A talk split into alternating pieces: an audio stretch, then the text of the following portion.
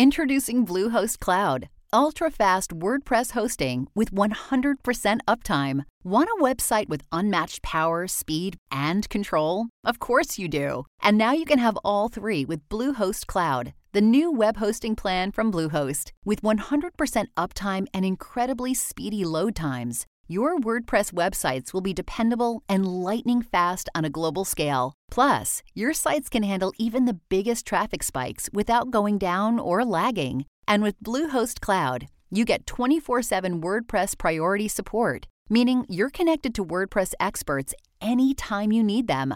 Not to mention, you automatically get daily backups and world class security. So, what are you waiting for? Get Bluehost Cloud today by visiting Bluehost.com. That's Bluehost.com.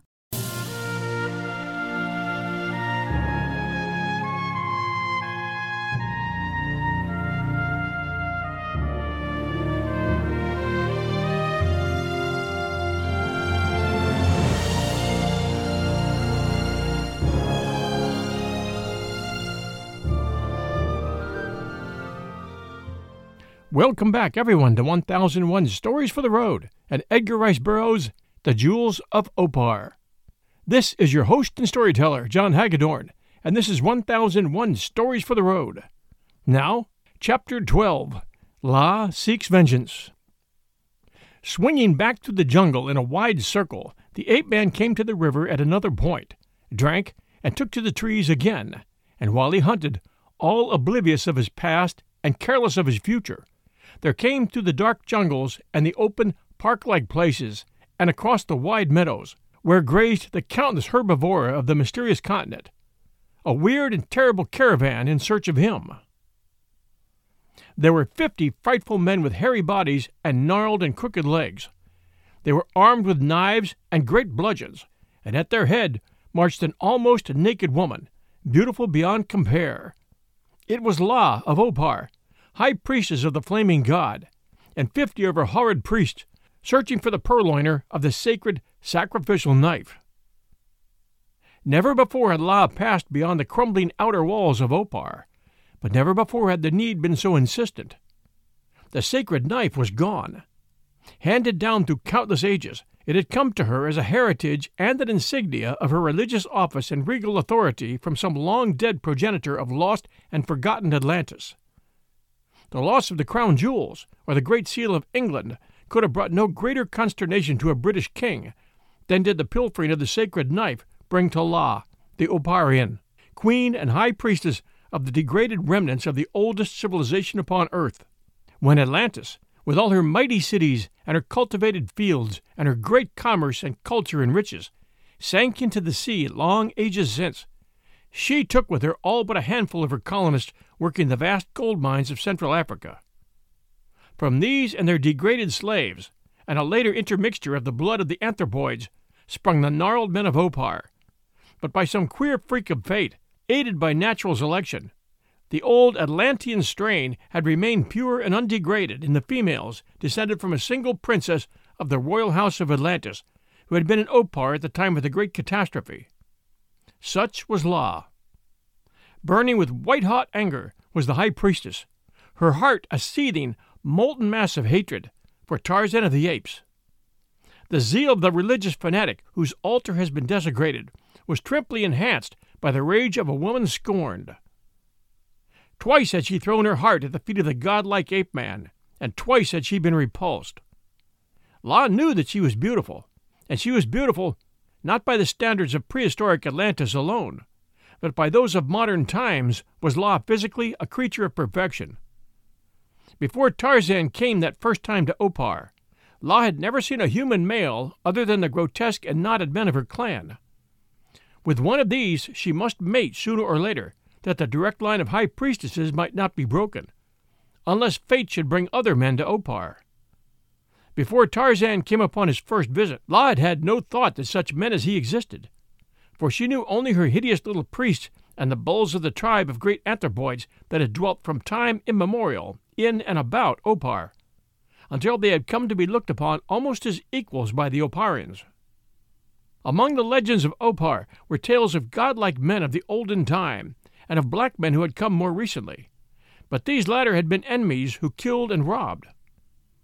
And, too, these legends always held forth the hope that some day that nameless continent from which their race had sprung would rise once more out of the sea, and with slaves at the long sweeps would send her carven, gold picked galleys forth to succor the long exiled colonists. The coming of Tarzan had aroused within La's breast the wild hope that at last the fulfillment of this ancient prophecy was at hand. But more strongly still had it aroused the hot fires of love in a heart that never otherwise would have known the meaning of all that all consuming passion. For such a wondrous creature as La could never have felt love for any of the repulsive priests of Opar. Custom, duty, and religious zeal might have commanded the union, but there could have been no love on La's part. She had grown to young womanhood a cold and heartless creature, daughter of a thousand other cold, heartless, beautiful women who had never known love. And so when love came to her, it liberated all the pent passions of a thousand generations, transforming La into a pulsing, throbbing volcano of desire. And with desire thwarted, this great force of love and gentleness and sacrifice was transmuted by its own fires into one of hatred and revenge. It was in a state of mind superinduced by these conditions that La led forth her jabbering company to retrieve the sacred emblem of her high office and wreak vengeance upon the author of her wrongs. To Werper she gave little thought. The fact that the knife had been in his hand when it departed from Opar brought down no thoughts of vengeance upon his head. Of course, he should be slain when captured, but his death would give La no pleasure, she looked for that in the contemplated death agonies of Tarzan. He should be tortured. He should be a slow and frightful death. His punishment should be adequate to the immensity of his crime. He had wrested the sacred knife from La. He had lain sacrilegious hands upon the high priestess of the flaming god. He had desecrated the altar and the temple. For these things he should die. But he had scorned the love of La, the woman, and for this he should die horribly with great anguish. The march of La and her priests was not without its adventures. Unused were these to the ways of the jungle, since seldom did any venture forth from behind Opar's crumbling walls. Yet their very numbers protected them, and so they came without fatalities far along the trail of Tarzan and Werper. Three great apes accompanied them, and to these was delegated the business of tracking the quarry, a feat beyond the senses of the Oparians La commanded. She arranged the order of the march. She selected the camps. She set the hour for halting and the hour for resuming, and though she was inexperienced in such matters, her native intelligence was so far above that of the men or the apes that she did better than they could have done. She was a hard taskmaster, too, for she looked down with loathing and contempt upon the misshapen creatures amongst which cruel fate had thrown her, and to some extent vented upon them her dissatisfaction and her thwarted love. She made them build her a strong protection and shelter each night, and keep a great fire burning before it from dusk to dawn. When she tired of walking, they were forced to carry her upon an improvised litter, nor did one dare to question her authority or her right to such services. In fact, they did not question either. To them she was a goddess, and each loved her, and each hoped that he would be chosen as her mate. So they slaved for her and bore the stinging lash of her displeasure and the habitually haughty disdain of her manner without a murmur. For many days they marched, the apes following the trail easily and going a little distance ahead of the body of the caravan that they might warn the others of impending danger. It was during a noonday halt, while all were lying resting after a tiresome march, that one of the apes rose suddenly and sniffed the breeze. In a low guttural he cautioned the others to silence, and a moment later was swinging quietly upwind into the jungle. La and the priest gathered silently together, the hideous little men fingering their knives and bludgeons, and awaited the return of the shaggy anthropoid. Nor had they long to wait before they saw him emerge from a leafy thicket and approach them. Straight to La he came, and in the language of the great apes, which was also the language of decadent Opar, he addressed her. The great Tarmangani lies asleep there, he said, pointing in the direction from which he had just come. Come, and we can kill him. Do not kill him, commanded La in cold tones. Bring the great Tarmangani to me alive and unhurt. The vengeance is La's.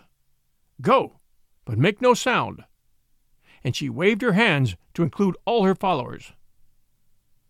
Cautiously, the weird party crept through the jungle in the wake of the great ape, until at last he halted them with a raised hand and pointed upward and a little ahead.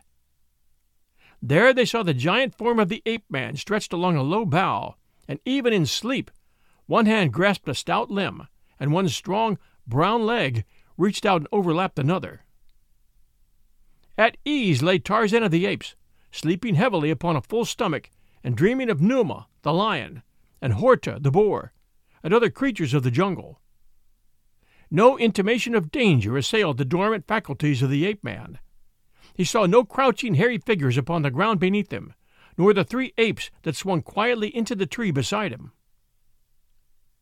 The first intimation of danger that came to Tarzan was the impact of three bodies as the three apes leaped upon him and hurled him to the ground, where he alighted half stunned beneath their combined weight and was immediately set upon by the fifty hairy men, or as many of them as could swarm upon his person. Instantly the ape man became the center of a whirling, striking, biting maelstrom of horror.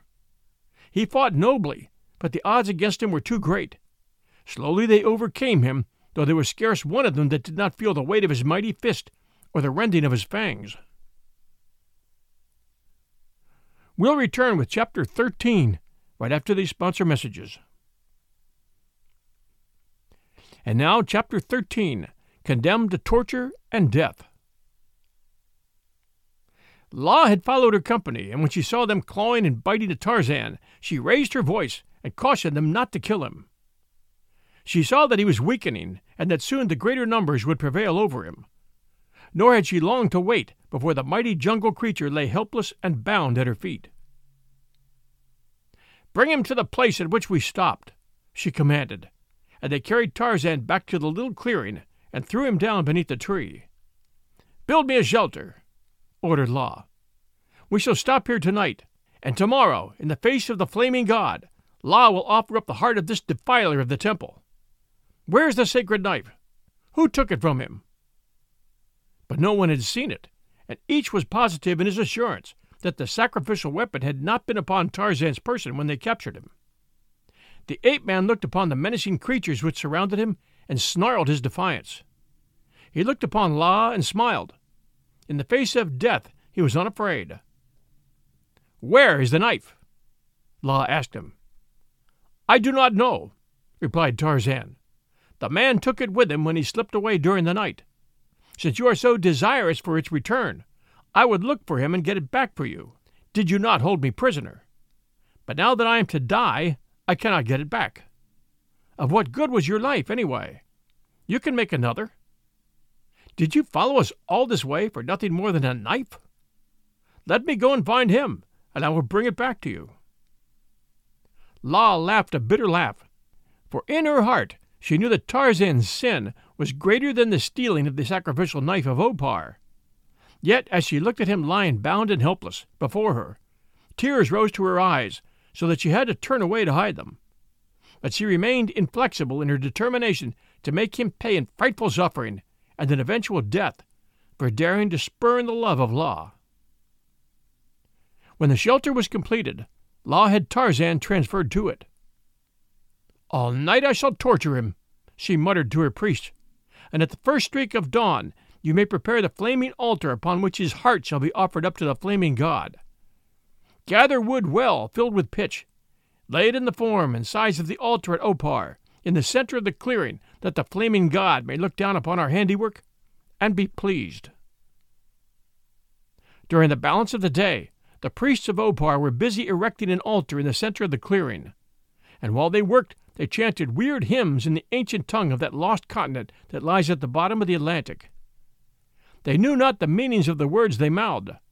They but repeated the ritual that had been handed down from preceptor to neophyte since that long gone day when the ancestors of the Piltdown man still swung by their tails in the humid jungles that are England now.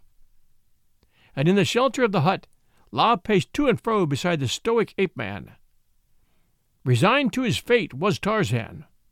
No hope of succor gleamed through the dead black of the death sentence hanging over him. He knew that his giant muscles could not part the many strands that bound his wrists and ankles, for he had strained often, but ineffectually for release. He had no hope of outside help, and only enemies surrounded him within the camp. And yet he smiled at La as she paced nervously back and forth the length of the shelter. And La? She fingered her knife and looked down upon her captive. She glared and muttered, but she did not strike. Tonight, she thought, tonight, when it is dark, I will torture him. She looked upon his perfect, godlike figure and upon his handsome, smiling face, and then she steeled her heart again by thoughts of her love spurned, by religious thoughts that damned the infidel who had desecrated the Holy of Holies, who had taken from the blood-stained altar of Opar the offering to the flaming god, and not once, but thrice. Three times had Tarzan cheated the god of her fathers. At the thought, La paused and knelt at his side. In her hand was a sharp knife. She placed its point against the ape man's side and pressed upon the hilt. But Tarzan only smiled and shrugged his shoulders. How beautiful he was! La bent low over him, looking into his eyes. How perfect was his figure! She compared it with those of the knurled and knotted men from whom she must choose a mate, and La shuddered at the thought. Dusk came, and after dusk came night. A great fire blazed within the little thorn boma about the camp. The flames played upon the new altar erected in the center of the clearing, rousing in the mind of the high priestess of the flaming god a picture of the event of the coming dawn. She saw this giant and perfect form writhing amid the flames of the burning pyre. She saw those smiling lips, burned and blackened, falling away from the strong, white teeth. She saw the shock of black hair tousled upon Tarzan's well shaped head disappear in a spurt of flame. She saw these and many other frightful pictures as she stood with closed eyes and clenched fists above the object of her hate. Was it hate that La of Opar felt? The darkness of the jungle night had settled down upon the camp, relieved only by the fitful flarings of the fire that was kept up to warn off the man eaters. Tarzan lay quietly in his bonds. He suffered from thirst and from the cutting of the tight strands about his wrists and ankles, but he made no complaint. A jungle beast was Tarzan, with the stoicism of the beast and the intelligence of a man.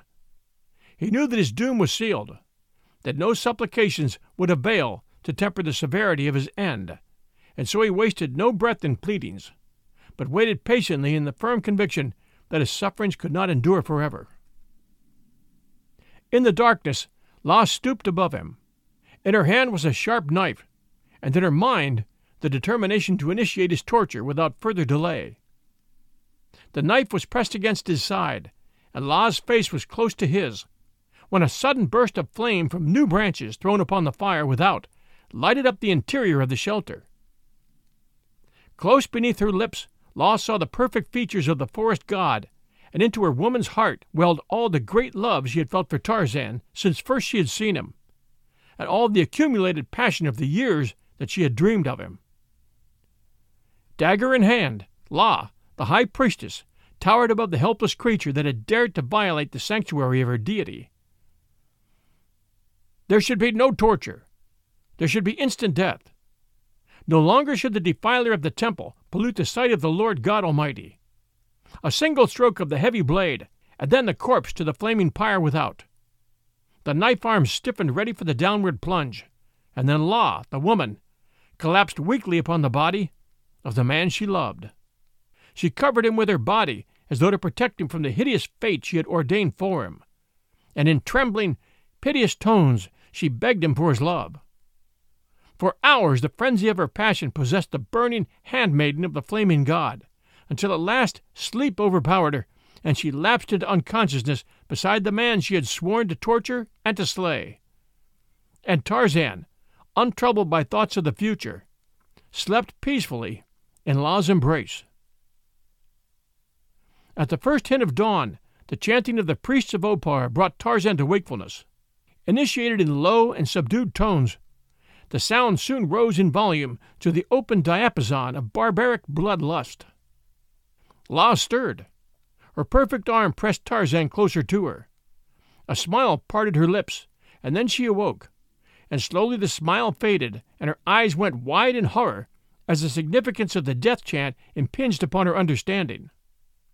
Love me, Tarzan, she cried. Love me, then you shall be saved. Tarzan's bonds hurt him. He was suffering the tortures of long restricted circulation. With an angry growl, he rolled over with his back toward La. That was her answer. The high priestess leaped to her feet. A hot flush of shame mantled her cheek, and then she went dead white and stepped to the shelter's entrance. Come, priests of the flaming god, she cried, and make ready the sacrifice. The warped things advanced and entered the shelter. They laid hands upon Tarzan and bore him forth, and as they chanted, they kept time with their crooked bodies, swaying to and fro to the rhythm of their song of blood and death. Behind them came La, swaying too, but not in unison with the chanted cadence. White and drawn was the face of the high priestess, white and drawn with unrequited love and hideous terror of the moments to come. Yet stern in her resolve was La, the infidel should die. The scorner of her love should pay the price upon the fiery altar. She saw them lay the perfect body there upon the rough branches. She saw the high priest, he to whom custom would unite her, bent, crooked, gnarled, stunted, hideous, advance with the flaming torch and stand awaiting her command to apply to the wood surrounding the sacrificial pyre. His hairy, bestial face was distorted in a yellow fanged grin of anticipatory enjoyment. His hands were cupped to receive the lifeblood of the victim, the red nectar that at Opar would have filled the golden sacrificial goblets. La approached with upraised knife, her face turned toward the rising sun, and upon her lips a prayer to the burning deity of her people. The high priest looked questioningly toward her. The brand was burning close to his hand, and the wood lay temptingly near. Tarzan closed his eyes and awaited the end. He knew that he would suffer, for he recalled the faint memories of past burns. He knew that he would suffer and die, but he did not flinch. Death is no great adventure to the jungle bred, who walk hand in hand with the grim spectre by day and lie down at his side by night through all the years of their lives. It is doubtful that the ape man even speculated upon what came after death. As a matter of fact, as his end approached, his mind was occupied by thoughts of the pretty pebbles he had lost, yet his every faculty still was open to what passed around him. He felt La lean over him, and he opened his eyes. He saw her white, drawn face, and he saw tears blinding her eyes. Tarzan! My Tarzan! she moaned. Tell me that you love me, and that you will return to Opar with me, and you shall live even in the face of the anger of my people, I will save you. This last chance I give you. What is your answer? At the last moment, the woman in La had triumphed over the high priestess of a cruel cult. She saw upon the altar the only creature that had ever aroused the fires of love within her virgin breast. She saw the beast faced fanatic who would one day be her mate, unless she found another less repulsive, standing with the burning torch ready to ignite the pyre. Yet with all her mad passion for the ape man, she would give the word to apply the flame if Tarzan's final answer was unsatisfactory. With heaving bosom, she leaned close above him. Yes or no? she whispered. Through the jungle, out of the distance, came faintly a sound that brought a sudden light of hope to Tarzan's eyes. He raised his voice in a weird scream that set La back from him a step or two. The impatient priest grumbled and switched the torch from one hand to the other, at the same time holding it closer to the tinder at the base of the pyre. Your answer, insisted La. What is your answer to the love of La of Opar? Closer came the sound that had attracted Tarzan's attention, and now the others heard it the shrill trumpeting of an elephant. As La looked wide eyed into Tarzan's face, there to read her fate for happiness or heartbreak, she saw an expression of concern shadow his features. Now, for the first time, She guessed the meaning of Tarzan's shrill scream. He had summoned Tantor, the elephant, to his rescue.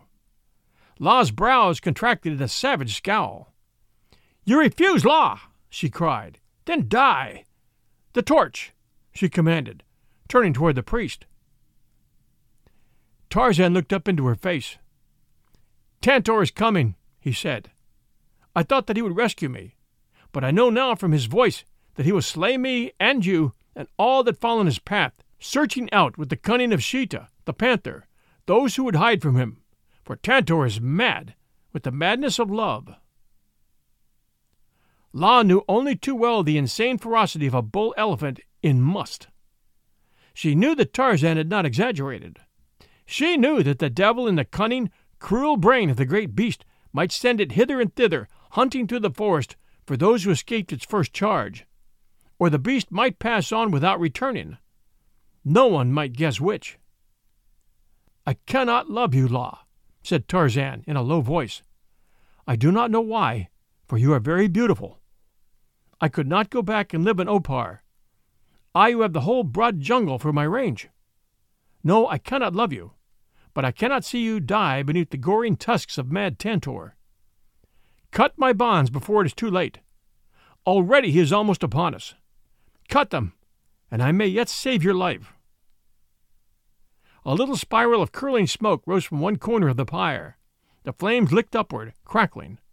La stood there like a beautiful statue of despair, gazing at Tarzan and at the spreading flames. In a moment they would reach out and grasp him. From the tangled forest came the sound of cracking limbs and crashing trunks.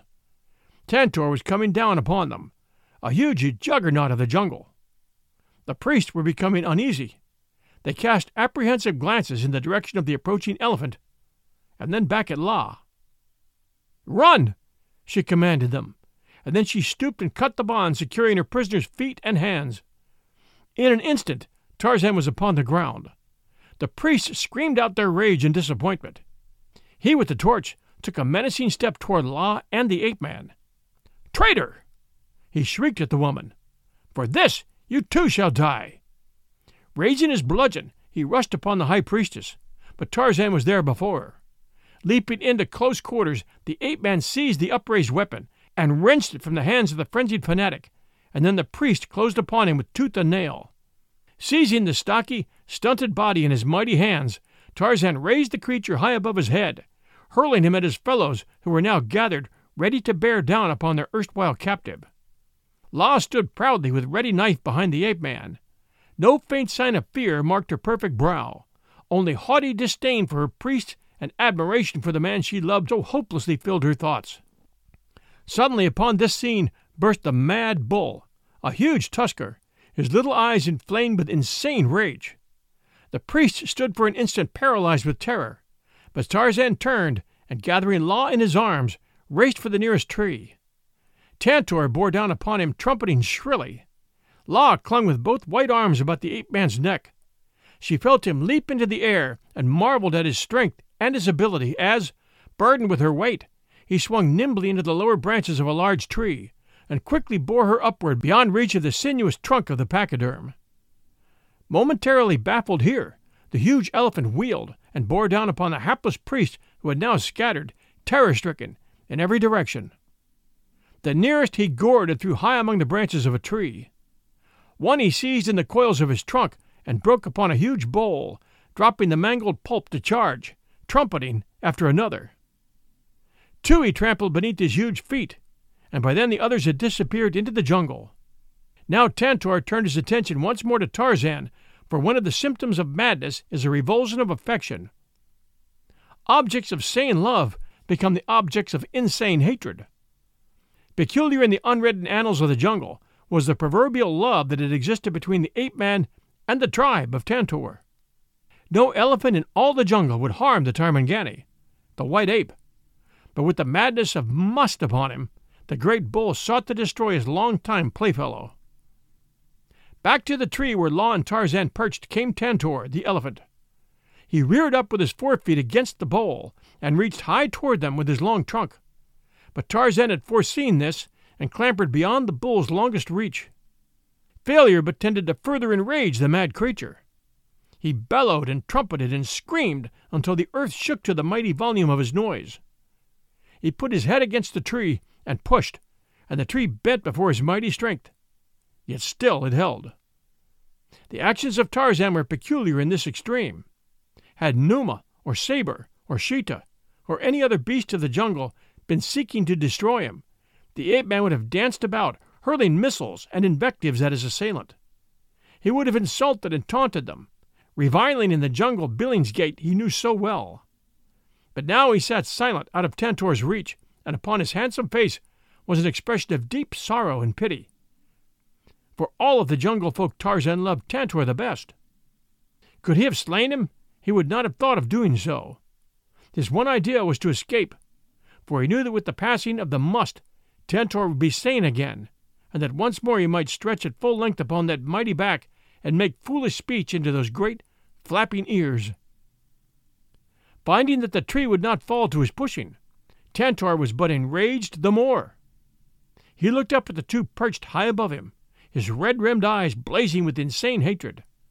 And then he wound his trunk about the bole of the tree, spread his giant feet wide apart, and tugged, trying to uproot the jungle giant. A huge creature was Tantor, an enormous bull in the full prime of all his stupendous strength.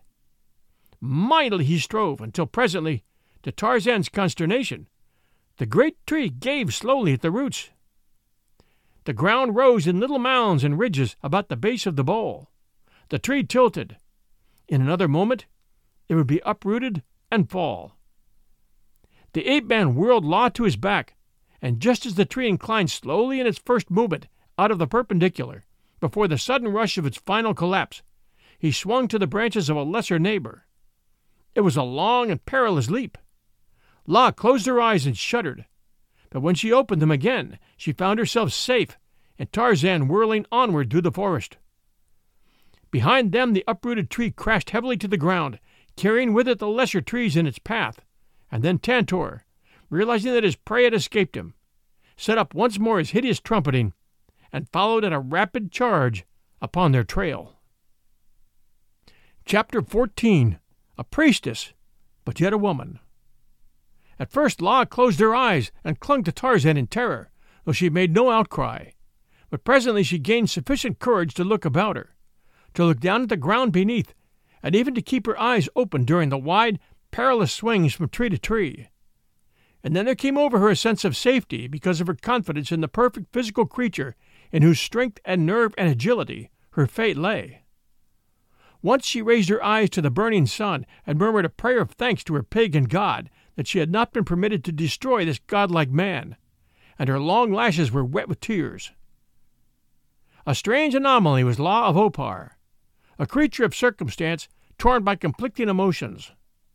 Now the cruel and bloodthirsty creature of a heartless god, and again a melting woman filled with compassion and tenderness. Sometimes the incarnation of jealousy and revenge, and sometimes a sobbing maiden, generous and forgiving. At once a virgin and a wanton, but always a woman. Such was La.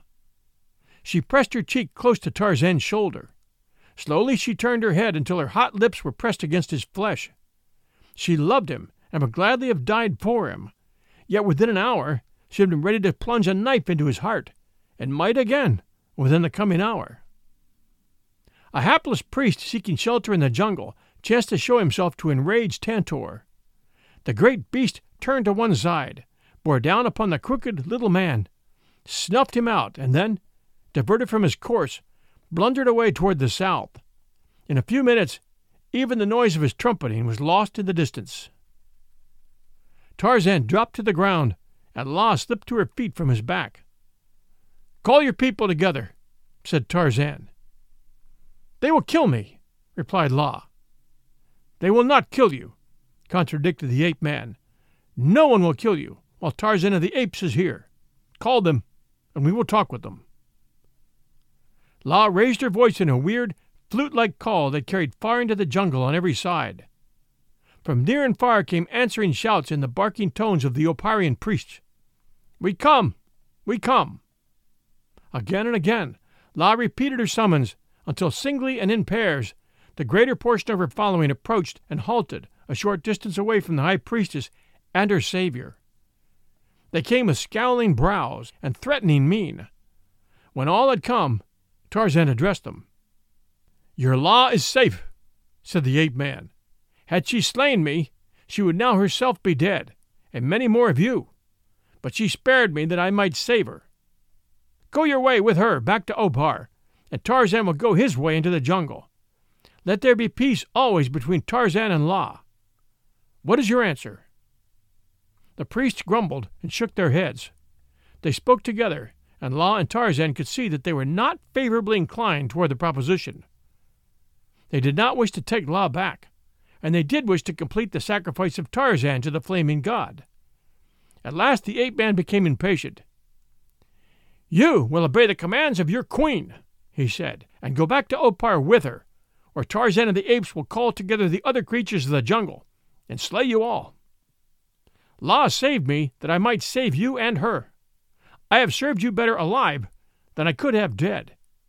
If you are not all fools, you will let me go my way in peace, and you will return to Opar with La. I know not where the sacred knife is, but you can fashion another.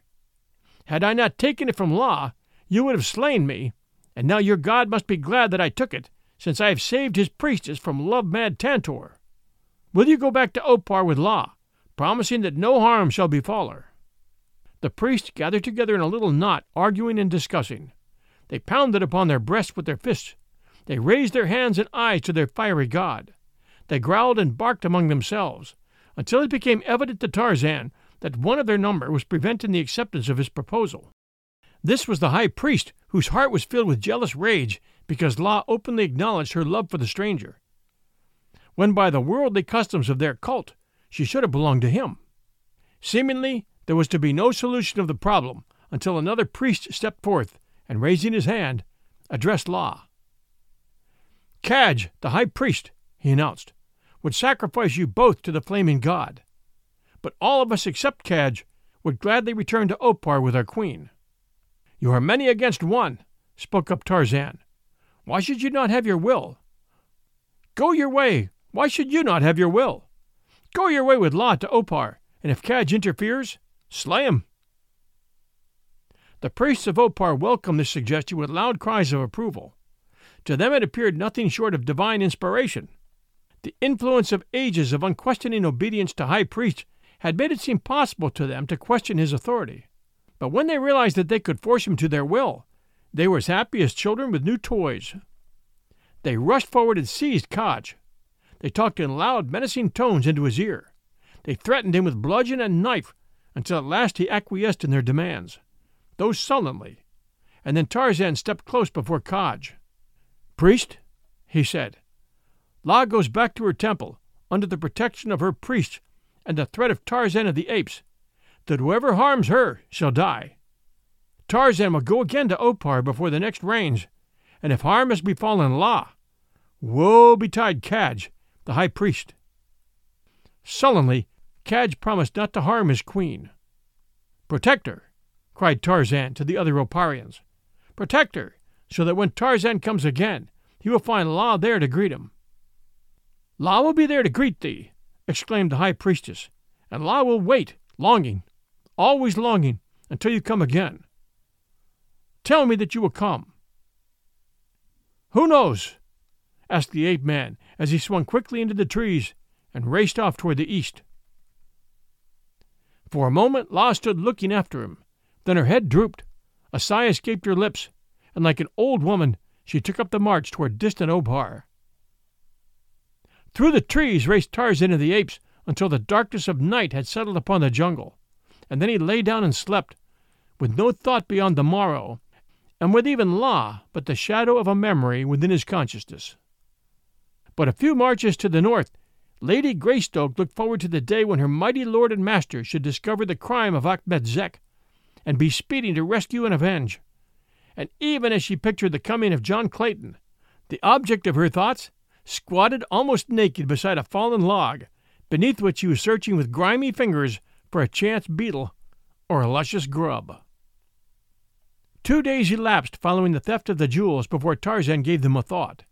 Then, as they chanced to enter his mind, he conceived a desire to play with them again, and, having nothing better to do than satisfy the first whim that possessed him, he rose and started across the plain from the forest in which he had spent the preceding day. Though no mark showed where the gems had been buried, and though the spot resembled the balance of an unbroken stretch several miles in length, where the reeds terminated at the edge of the meadowland, yet the ape man moved with unerring precision directly to the place where he had laid his treasure. With his hunting knife he upturned the loose earth beneath which the pouch should be, but, though he excavated to a greater distance than the depth of the original hole, there was no sign of pouch or jewels. Tarzan's brow clouded as he discovered that he had been despoiled. Little or no reasoning was required to convince him of the identity of the guilty party, and with the same celerity that had marked his decision to unearth the jewels, he set out upon the trail of the thief. Though the spoor was two days old and practically obliterated in many places, Tarzan followed it with comparative ease. A white man could not have followed it twenty paces twelve hours after it had been made. A black man would have lost it within the first mile. But Tarzan of the Apes had been forced in childhood to develop senses that an ordinary mortal scarce ever uses.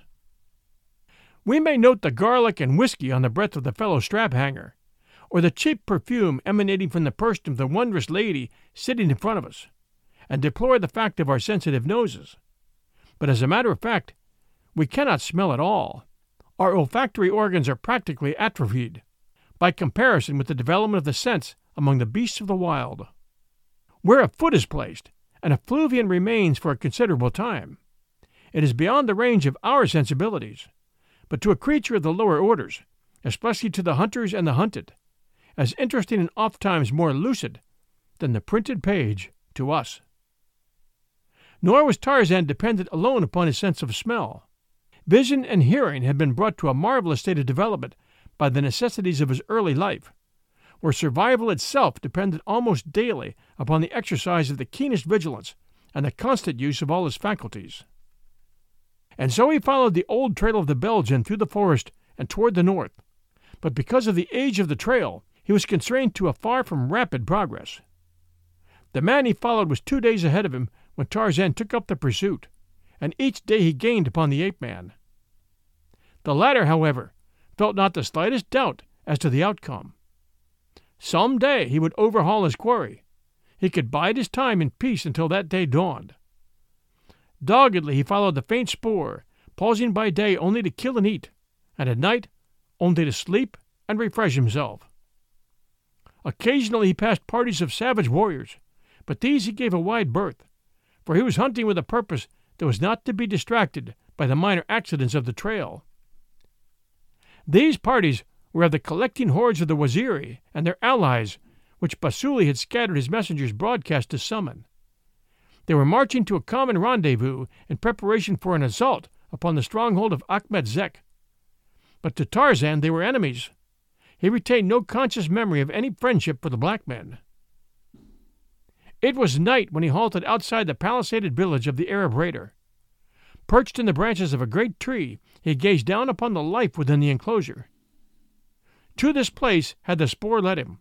His quarry must be within. But how was he to find him among so many huts?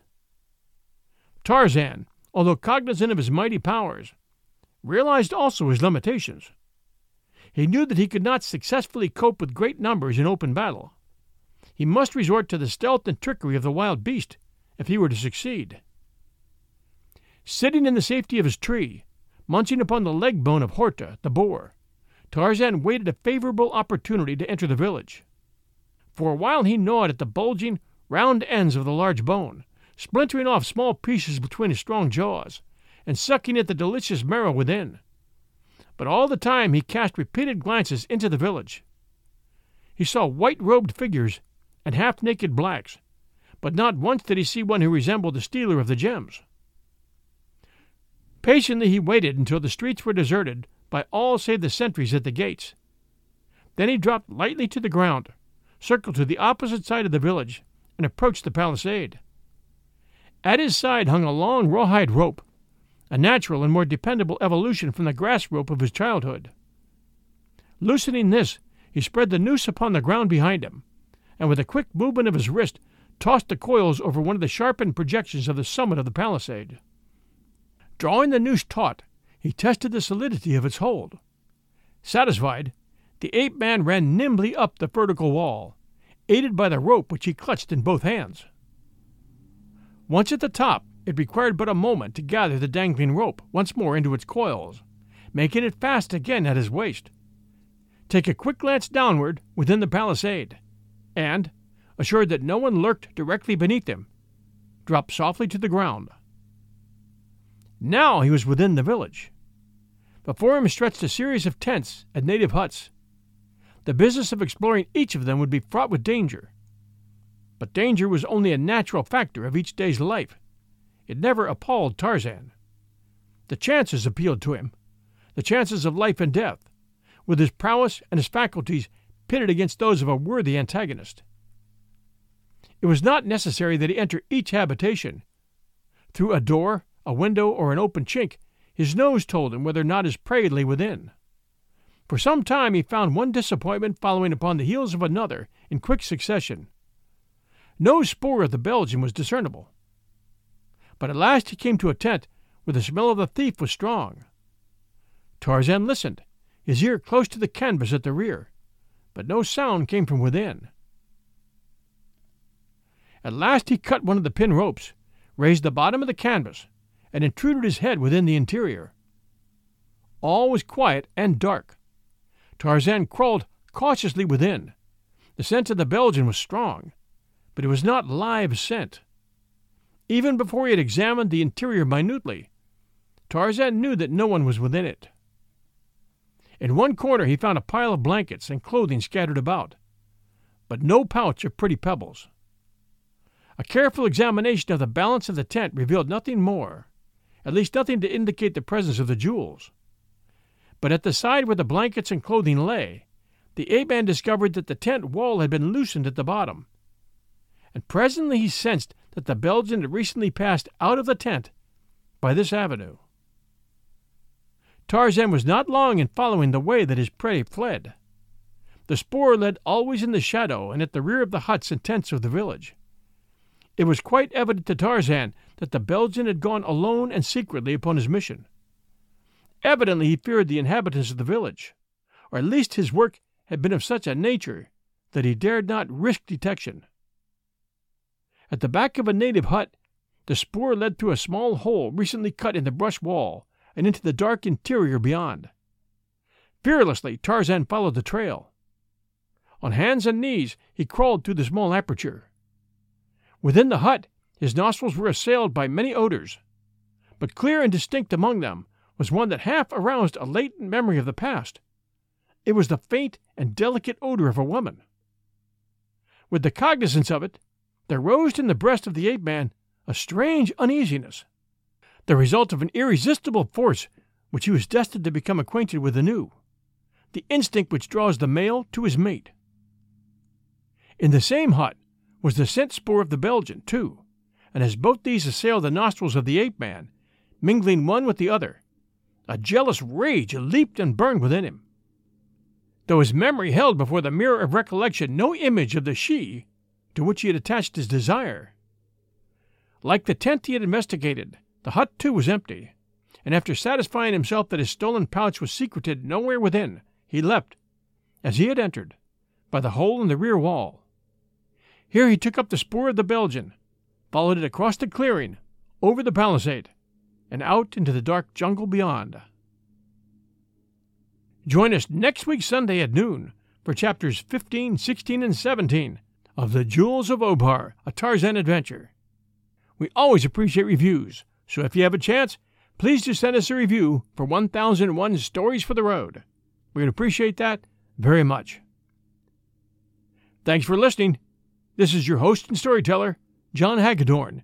This is 1001 Stories for the Road. Stay safe, and we'll be back soon.